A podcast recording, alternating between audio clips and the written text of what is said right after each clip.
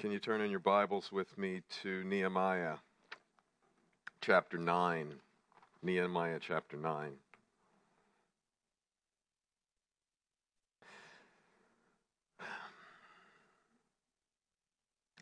How do you uh, how do you deal with people who consistently or persistently fail you? They break their promises and they say to you that uh, I tell you the truth, I am not going to do this again, and guess what? Five minutes later, they're doing it again. And what's the phrase? You know, fool me once, shame on you. But it seems like fool me twice, shame on me. That why do I keep putting up with this over and over and over again? I don't know how you are. Uh, for somebody that consistently and persistently fails you, some of us go down this grudge path that we've talked about before. And that grudge path, we have anger over what they've done to us. And then we find ourselves getting embittered over what they've done. And we find ourselves resenting them. And we find ourselves just not able to forgive them. I just can't stand it anymore. I don't want to be in relationship with you anymore. I'm done, right? Perhaps you've been there. It's very few of us that um, are on the grace path where we have consistently and persistently been sinned against and hurt, and that we go to them with kindness and tenderheartedness and love and forgiveness. That's what God does for us. And as we get an opportunity today to look at chapters 9 and 10, what we're hopefully going to see is that God is a God who, who, who's consistently going after you and loving you and forgiving you and pouring his mercy upon you. Well, Nehemiah primary job was what? His primary job was to come here and to build a wall around the city. And we've seen that miraculously this has happened in 52 days. In 52 days, this wall has been accomplished. That wall was put up there for the protection of the people that the people needed a wall to protect their land. But now, what Nehemiah is looking at is not just the protection of the people, but he's looking for the purification of the people. He is looking at a people that have been protected because he's gotten a building or a wall around them. But now I want to see these people different, purified, holy. If you remember last week, Pastor Tim got an opportunity to talk us through um, Nehemiah chapter 7 and 8. And it was this beginning of this revival that was happening. The beginning of the revival began with the speaking of the word, that the word was preached. The word was read and then it was preached. If you remember Nehemiah, they built that large platform from which he could stand and he talked them through Genesis, Exodus, Leviticus, Numbers, and Deuteronomy. And then after he had read it, it seems like the Levites got up and not just read it, but they taught them. They interpreted what the scriptures were. And this, this, um, this revival began with the reading of the word. But and you remember what happened as soon as they heard the word in Rome in Nehemiah eight. What happened? There was sorrow. They felt grief, and they said, "Wait, hold on, stop," because they said, "What? It's not time for grief. It's not time for sorrow. Because what? Joy of the Lord is your what? It's your strength. At that, that time, it was the feast booths. And right now, that they knew that this was not the right time to allow for this sorrow to come. I was listening to a speaker, and he had said, How often is it that we as speakers and musicians at times find the emotional energy that happens from people and we kind of gin that up, right? That we, you know, 500 stanzas of that song or 1,500 altar calls because we're just trying to gin up emotional energy. That's not what Nehemiah and Ezra were doing. They recognized at this moment in time that the reading of the scripture had happened. They started to feel something. They said, no, this is a time for joy, but there is going to be a time for sorrow. And that's what we see here. In Nehemiah 8, it was the reading of the word. Nehemiah 9 and 10, it was the proclamation of the word. It was this long prayer. We'll talk about it. Are four basic sections to chapters 9 and 10. I break it down into verses 1 and 2 of chapter 9, the preparation. So they're coming and they're preparing to hear the word again. In verses 3, 4, 5 of chapter 9, there's the proclamation of the word again. So they hear the word again Genesis, Exodus, Leviticus, Numbers, and Deuteronomy again. The largest section of here, chapters 9, verses 6 to the end, is this prayer, this supplication. The Levites, after they've read the scriptures, now what they're going to do is they're ha- they have a supplication. They're praying to God. They're asking God, in light of what we've just heard, please forgive us. The last section preparation, proclamation, supplication. The last section is the end of chapter 9, verse 38 through chapter 10. And this is a place of purification. That, that God, because of what you've done for us, this is what we covenant with you to do for you and for others. So that's how we're going to go today, the big picture. Turn with me to chapter 9, verses 1 and 2. Preparation. Now, on the 24th day, this is seven days after, uh, after the seven days of the Feast of Booths, 24th day of the month, the people of Israel were assembled. So they gathered together in this solemn assembly with fasting and sackcloth and with earth on their head. And the Israelites separated themselves from the, from the foreigners and stood and confessed their sins and the iniquity of their fathers. So they come now after this joy of the Lord is our strength and this wonderful time with God. Now they come to hear the word again and they are prepared. They're anticipating what God is going to do. They talk about fasting and sackcloth and heaping dust on their head. It's these external marks of an internal awakening that has happened. There's an internal grief that they knew that they're going to have to deal with. They had heard the word a week before, and now they're going to have to deal with this. And they're feeling this, and they're coming prepared. This solemn assembly. It says in verse 2 that the Israelites separated themselves. Holiness. That's a theme that we're going to talk about this morning. Holiness means to be set apart. It's, it's we're uniting as God's chosen people. We're coming together as God's chosen people to be set apart from the world, set apart from the foreigners. And what they did was there was an integrity of their heart here, a wholeness that was here. And they confessed. Confess means to say the same thing as God says. They confessed to God and then what did they do? They not only confessed their sins, but they confessed the sins of their father. So there's a confession that is not just personal, it's corporate. It's not just personal, it's national. What they're doing is they're joining together. It's not just my sin, it's our sin. We join together. That's going to be an important theme. They're preparing as a community to start this process of purification. Because Nehemiah wasn't just concerned with the protection of the people with the wall, he was concerned with their purification. That moved to the second thing that happened was the, the proclamation of the word, verses 3 through 5. And they stood up in their place and read the book of the law of the Lord, their God, for a quarter of the day. And then for another quarter of the day, they confessed and worshiped. Can you imagine if I just preached for uh, a quarter of the day? and we read the word and I preached and then what did we do? Then we confessed and worshiped God for another quarter of the day. Incredible day. It would be good. Now, whether a number of hours that they're hearing God's word, hearing Genesis and through Deuteronomy again, and they're hearing what God has done. Verse 5, it says this after these leaders had um, been part of this, the Levites who had been teaching them, it says, Stand up and bless the Lord your God from everlasting to everlasting. Blessed be your glorious name, which is exalted above all blessing and praise. They stood up and they praised God. They praised his holy name. And now, what the Levites are going to do after they read the word is now they're going to pray.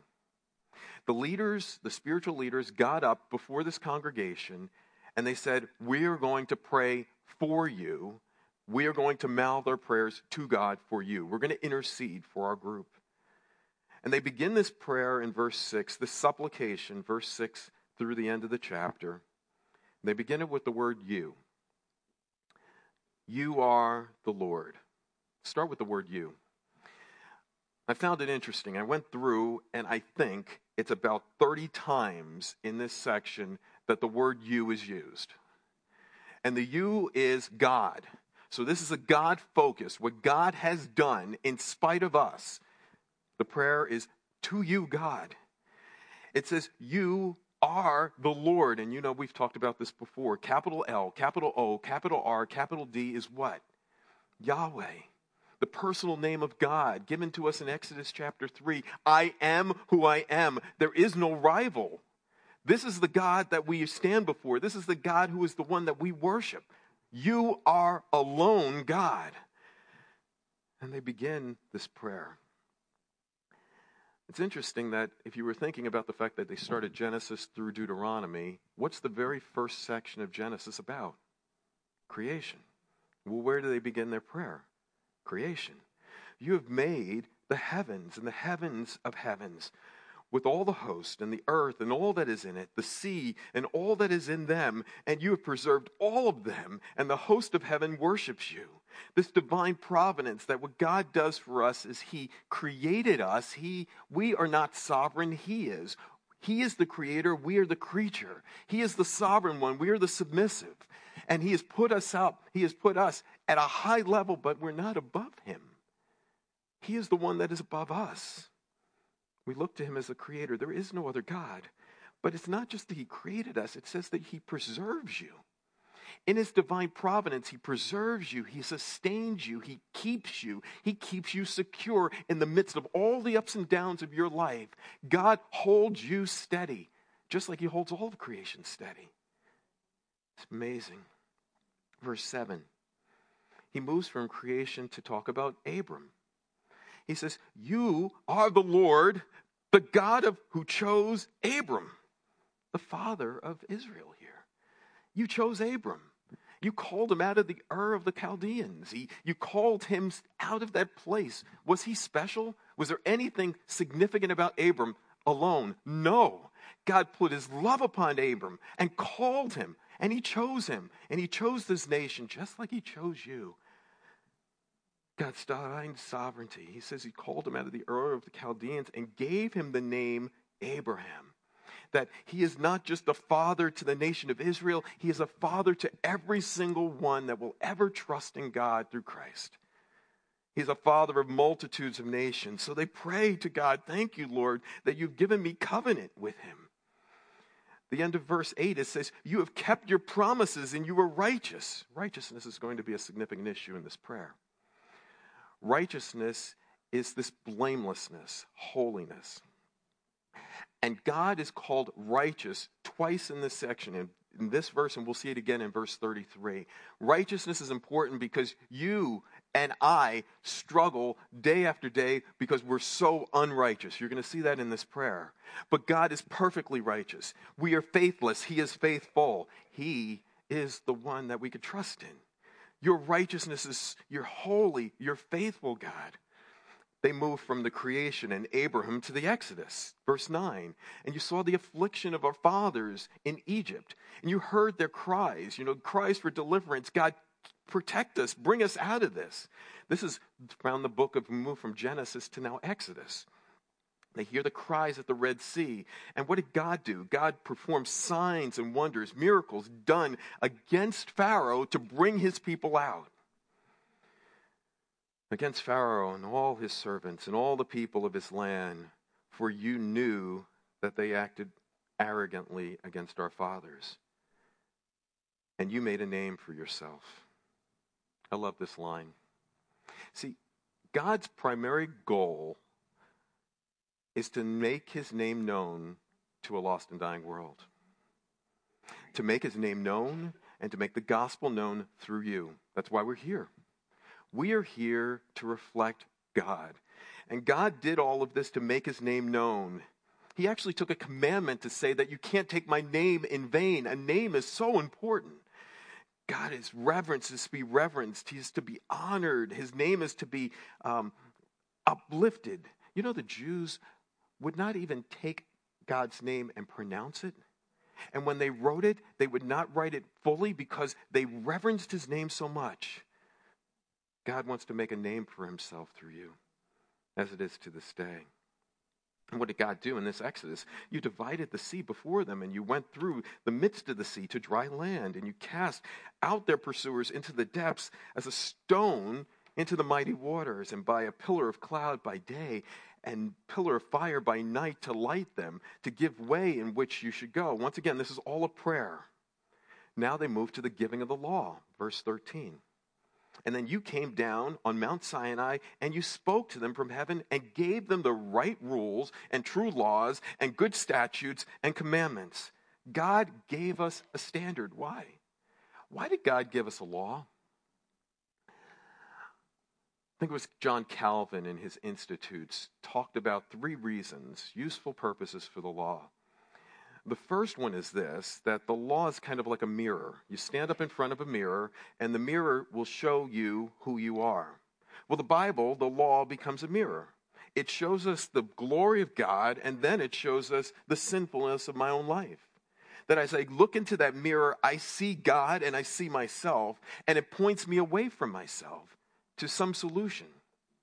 The law is secondarily given to restrain evil that a society that uses that law and that standard will help to restrain evil. It doesn't change a human heart, but what it can do is it can provide rule of law. He gave a third reason. I'll talk about that later, but the first one is a mirror.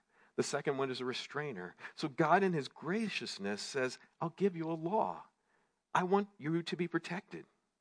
Well, the prayer then goes from there in verse to verse 15. You gave them bread from heaven for their hunger and water for them out of the rock. You remember this? This was in the Exodus, in the wilderness. That God sustains his people. Not only does God give them a guidance in his rules, but he sustains you in the midst of the difficulties of your life. He's there for you. But then here's where the prayer changes. Verse 16 you remember I had asked you before, how do you deal with somebody who constantly rejects you? How do you deal with somebody who is persistently and consistently failing you? I wonder if you deal with them the way God deals with us. Verse 16. But they and our fathers acted presumptuously, proud. And they stiffened their necks, means stubborn, and did not obey your commandments. They refused to listen or obey, and they were, they were not mindful of the wonders that you had performed among them, but they stiffened their neck and appointed leaders to return them to slavery. But you are a God who's ready to forgive, gracious and merciful, slow to anger, and abounding in steadfast love. And you did not forsake them. What we're going to see in the next several verses is this there is going to be a cycle rebellion or sin, the judgment of God, the repentance of the people, and then finally the deliverance by God. Judgment, sin and rebellion, judgment, repentance, and then finally deliverance. Well, here, there is the rebellion. The rebellion was that they refused to listen to God and obey Him. They failed to remember him. They failed to remember everything that he had done. You remember when we go to our communion service, it says what? Do this as often as you do this in what? In remembrance of me, right? We are called to do that communion service or a baptism service because what we do is we remember what Christ has done for us. They were called to do the same, but they forgot God. They've forgotten all this, what he had done. There was rebellion, there's, there's deliverance. Look with me in verses 18 through 25 because it gives us a second phrase of rebellion and deliverance. Verse 18 Even when they had made for themselves a golden calf, a metal god here, can you believe it? What apostasy. And said, This is our God who brought us up out of Egypt. And it committed great blasphemies, God. But you and your great mercies did not forsake them. So, what God had seen again was this great apostasy, this rebellion against Him. They actually created this golden metal calf, this metal God, and said this was the God that brought them out of Egypt. They had such great dishonor of God, and they deserted God, but God loved them. He refused to desert them, He delivered them. And then what does it say in verse 19? It says that he gave them a, pal- a pillar of fire by night to lead them. You gave them a good spirit, verse 20, to instruct them and did not withhold manna from their mouths. You gave them water to their thirst. Does that remind you of Romans 12, where it says, If your enemy is hungry, what do you do with him? Feed them. If he's thirsty, what do you do? Give him something to drink. Isn't that what God, what God is saying is that what I did for you as a people, I want you to do for others. Let's keep going. Verse 40, uh, 21. Forty years you have sustained them in the wilderness, and they lacked nothing. Their clothes did not wear out, their feet did not swell. Now we've moved from creation and Abram, moved from the Exodus to now the promised land. It says in verse 22 you gave them a kingdom of people and peoples and allotted to them every corner. So they took possession of the land and they went on. Verse 23 You multiplied their children, you brought them into a land, you've done all these wonderful and amazing things for them. But if you jump down to verse 25, we see it again. After God has done all of these amazing things, the amazing grace that He's poured out to them, verse 25, here goes the contrast again. 26. Nevertheless, once again, they were what? disobedient and they rebelled against you. And they this now they cast their law, your law behind them. They turn their backs on you, God, and they turn their backs on your law. They actually start killing your prophets who had warned them in order to turn them back to you. And they committed great blasphemies. Once again, rebellion and sin. Verse 27 Therefore you gave them into their hands of their enemies. Now there's judgment and you made them suffer. Who brought about this judgment? God. It's a fearful thing, one person said, to fall into the hands of an angry God. That you've spit in my face time after time, and now I'm going to let you have the consequences of your sin. God gives judgment. And what happened? Then they cry out to God they're suffering. They cried out to you, and you heard them from heaven. And according to your great mercies, what did you do? You saved them. So, rebellion, judgment, repentance, deliverance. Next phrase, verse 28, same, same situation. But after they had rested and did evil again before you, and you abandoned them, judgment, into the hands of their enemies, and they had dominion over them. And when they turned again and cried to you, you heard them from heaven, and many times you delivered them according to your amazing mercies. Verse 29 And you warned them again to turn back to your law. And what did they do again? They acted presumptuously, proud, and they did not obey, disobedient, and they sinned against your laws, lawbreaker. Which if a person does them, they shall live. And they turned a stubborn shoulder. They didn't care about you, God. And they stiffened their neck, very stubborn, and they would not listen. They refused to obey. Verse 30 Many years you bore with them and warned them by your Spirit through your prophets, yet they did not give ear, rebellion. Therefore, God gave them to the hands of the people, judgment. Nevertheless, in your great mercies, deliverance here, you did not make an end to them or forsake them. God could have just said, I'm done. And He didn't. Time after time. I am so impatient at times, and I know you can struggle with it as, as well. When somebody does the same thing over and over again, I am done with you. I break this relationship. I'm over with you. God never did it. He constantly pursued them. He was open and ready to forgive. Amazing. Verse 32. There's a language switch here.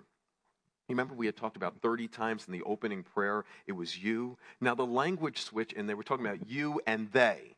You, God, did this, they did this to you. Talking about our forefathers. Now there's a language switch that happens. This is during the dynastic period, this is during the, the reign period. Now, therefore, our God, the great and mighty God, the awesome God who keeps covenant and steadfast love, let not all the hardships seem too little to you that has come upon us, upon our kings and our princes, our priests and our prophets and our fathers, and all your people since the time of the kingdom of Assyria to this day. Probably the suffering they're talking about is the exile here. The exile in Assyria and the exile in Babylon. that we have found ourselves in prison and in captivity because of our sin. And you have allowed us to be under this judgment, God. I love verse 33. Yet you have been righteous. Second time he's used that word. In all that has come upon us. How often is it that when I suffer consequences for my sin, that I just praise God and say, God, you're righteous. you're righteous for beating me. you're righteous for holding me accountable. You're righteous for allowing this consequence to come upon me. That is a sign of a really changed heart that can recognize that even the punishment that has come upon me, the difficulty, the discipline, the consequences that have come into my life, is a sure sign that I am ready to be changed by God. You've, it says, He says, you have done, dealt faithfully, and we have acted right uh, wickedly. We have been foolish. We have been adulterous. We've been idolatrous. We've been lustful. We fail you, Lord. But you're faithful. You're right in all that you've done. I fail. You are perfect. I am wicked, and you are gracious. Amazing.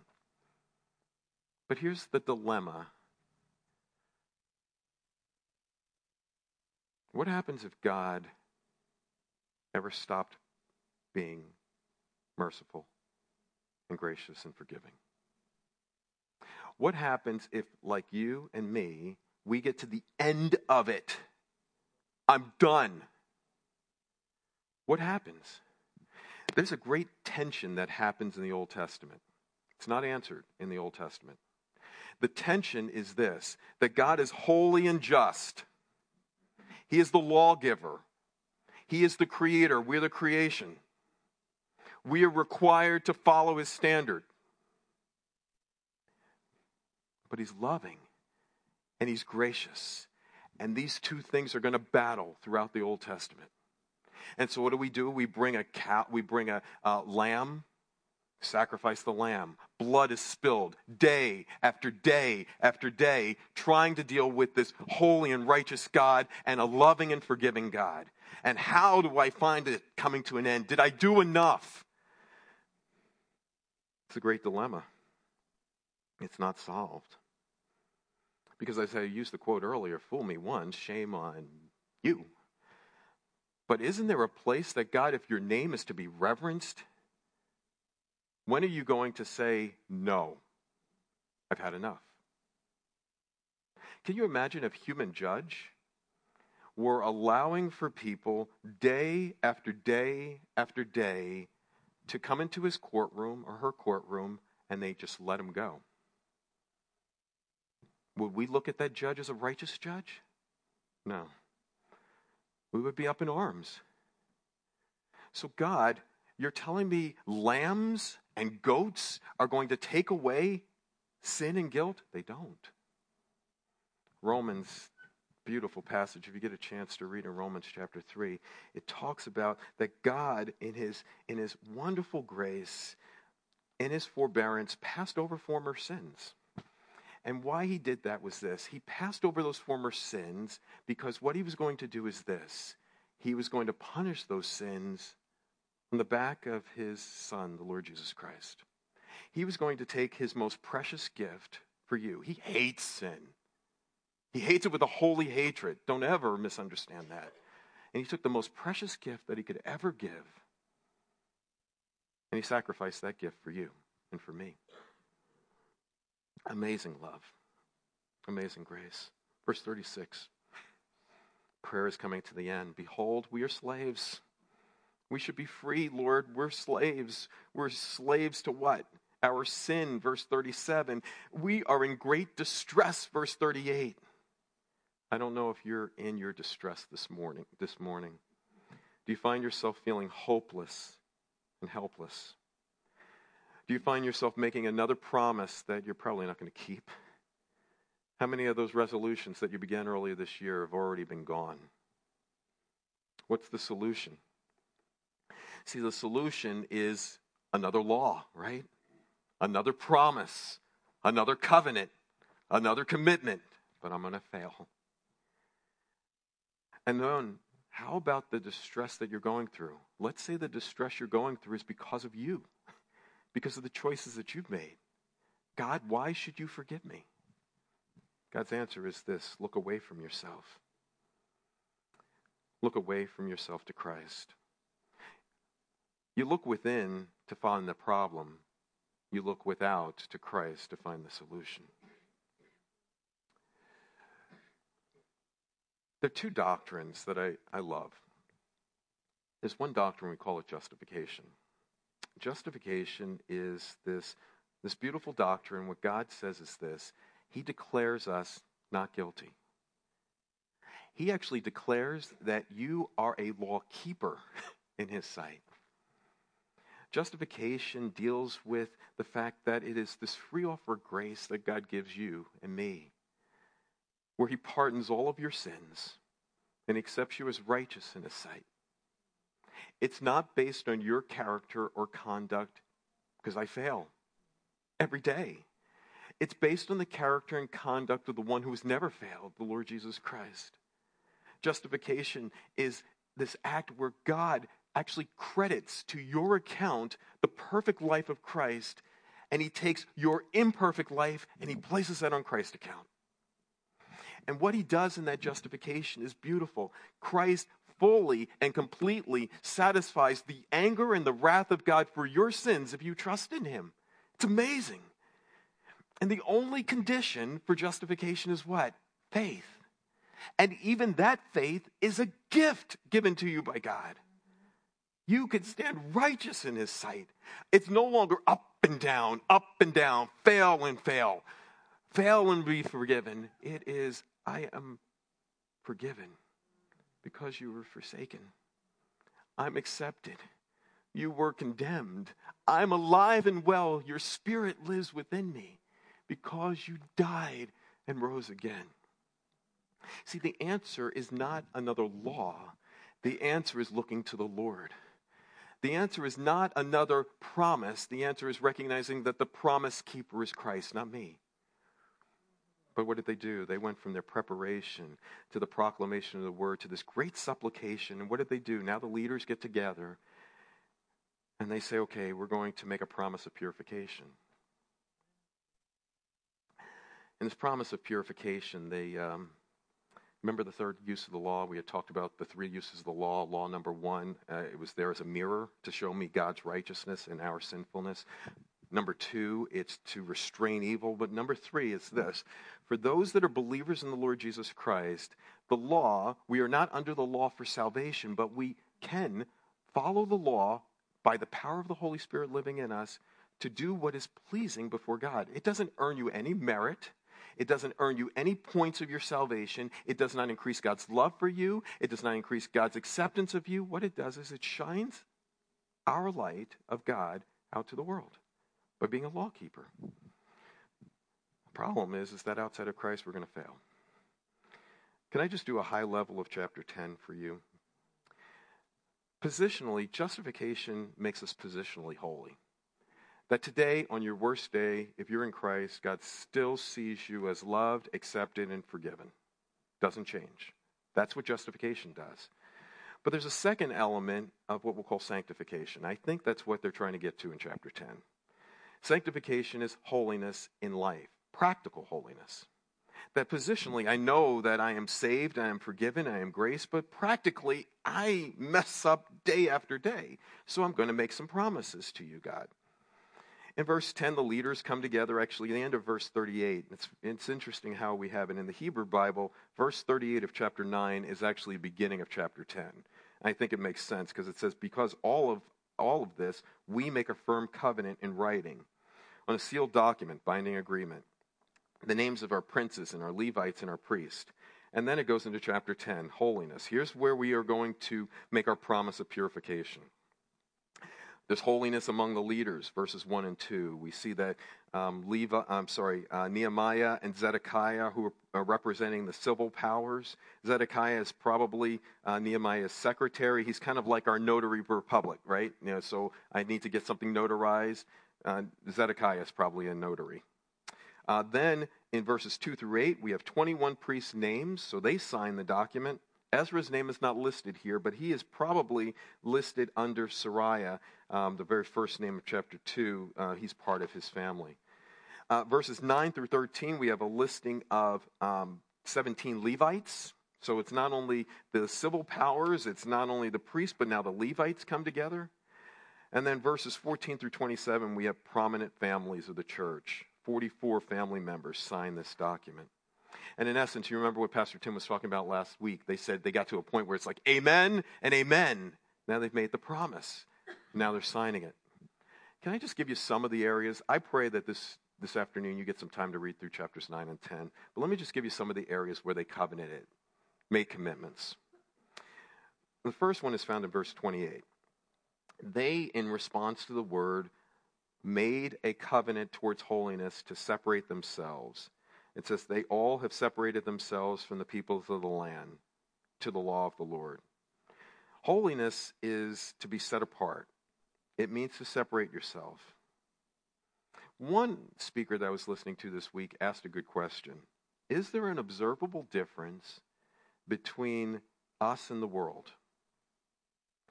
Are our values and our goals similar to the world or are they different? You know, there's a group of people out in Pennsylvania and Ohio that separate themselves radically from culture, right? They move themselves out of culture. They don't want to be part of culture. That's not what Scripture tells us to do. Scripture doesn't tell us to separate ourselves in that way, be in the world, but not of it.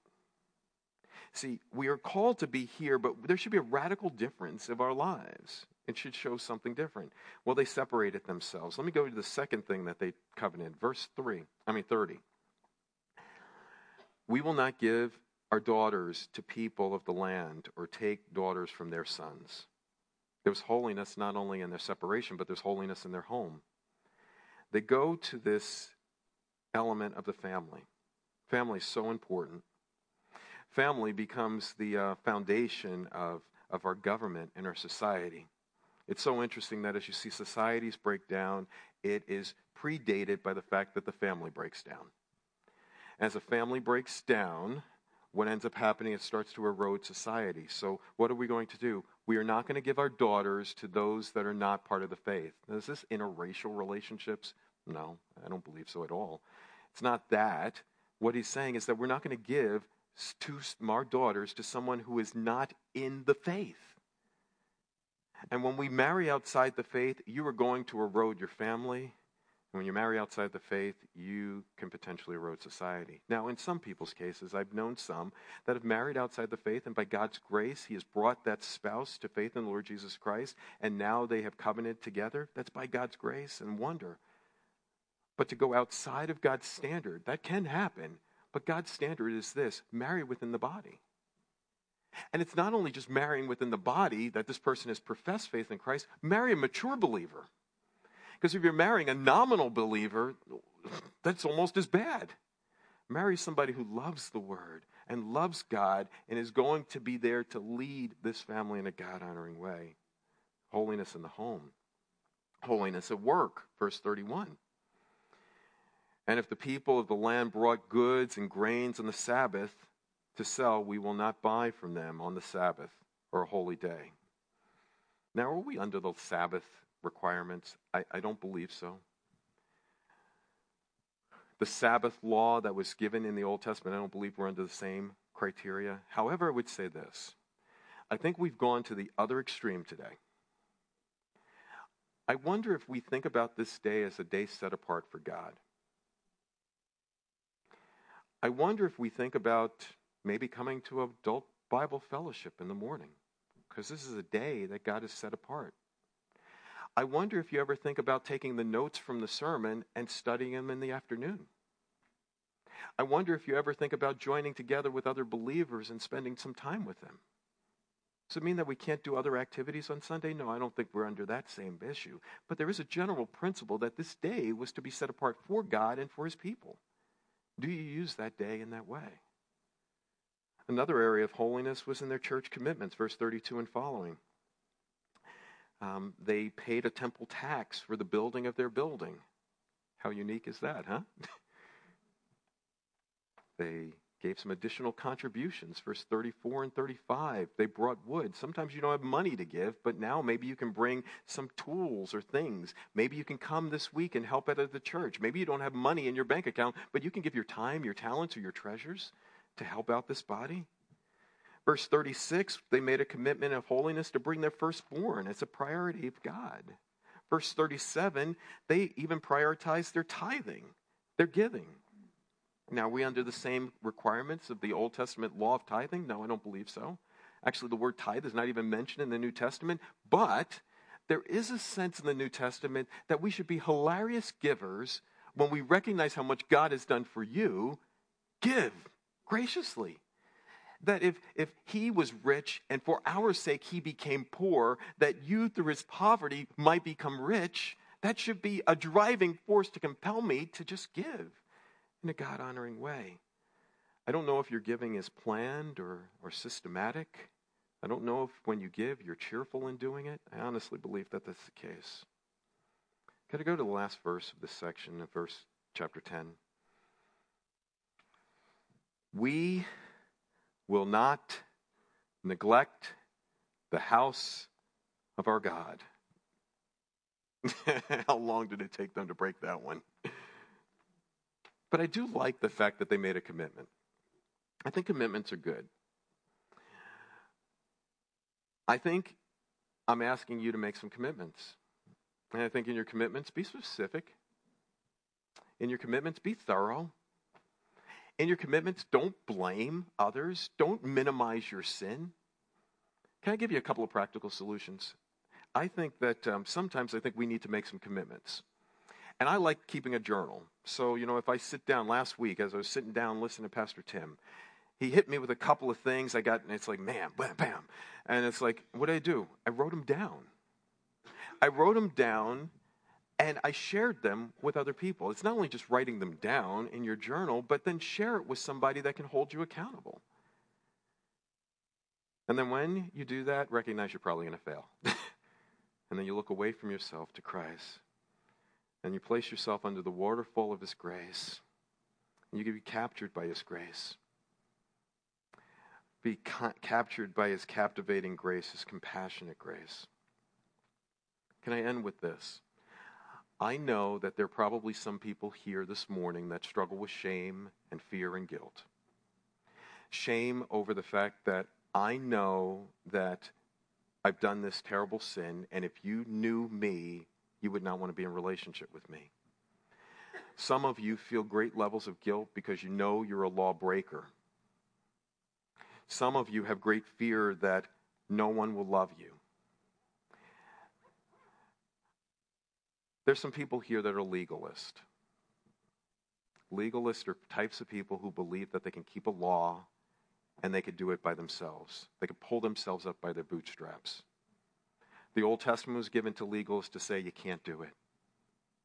There are some people that are guilt ridden today and they're under condemnation and they look at their sin and they can't imagine that God can forgive them. The Old Testament was given to you to say that this is a God who's ready to forgive you. He's so gracious and loving. Stop obscuring the cross. The cross is amazing that God, in his perfect life in Christ, lived perfectly for you in your to counter your rebellion. There is no sin that cannot be forgiven. That is why we have David, who's an adulterer and a murderer. We have Solomon, who had 900 women. We have people after people in the Old Testament pointing to the fact that the greatest sin that you could ever think that you can do has been forgiven. Live in the forgiveness. My hope is built on nothing less than what? Jesus' blood and righteousness. I dare not trust the sweetest frame, but wholly lean on Jesus' name. Or how about, Lord, I need you. Oh, I need you. Every hour I need you. My your one defense, my your righteousness. Oh God, I need you. I'm forgiven because you were forsaken. I'm accepted. You are condemned. I'm alive and well. Your spirit lives within me because you died and rose again. See, the song, I don't know what song you're singing to yourself today, but if you're singing the song of a legalist that I can do it, you're a fool. You can't. I can't, he can. If you're singing the song of one who's condemned, you're missing the amazing aspect of the cross. He has already known your sin before you did it, and he's already forgiven you if you trust in Christ. The song of hope takes you from sin to a Savior. It takes you from guilt to grace. It takes you from lust to love. It takes you from failure to His perfection and your freedom. Look away from yourself. Look away from your abilities and look to Christ. And then when you look to Christ, look to Christ to do a work in your life to start to transform you and change you. Lord, I praise you and we thank you. Father, there's an, another song that I love. It goes this way that uh, marvelous grace of our loving Lord, grace that exceeds our sin and our guilt. Yonder on Calvary's mount outpoured, there where the blood of the Lamb was spilt. Grace, grace, God's grace, grace that will pardon and cleanse within. Grace, grace, God's grace grace that is greater than all our sin.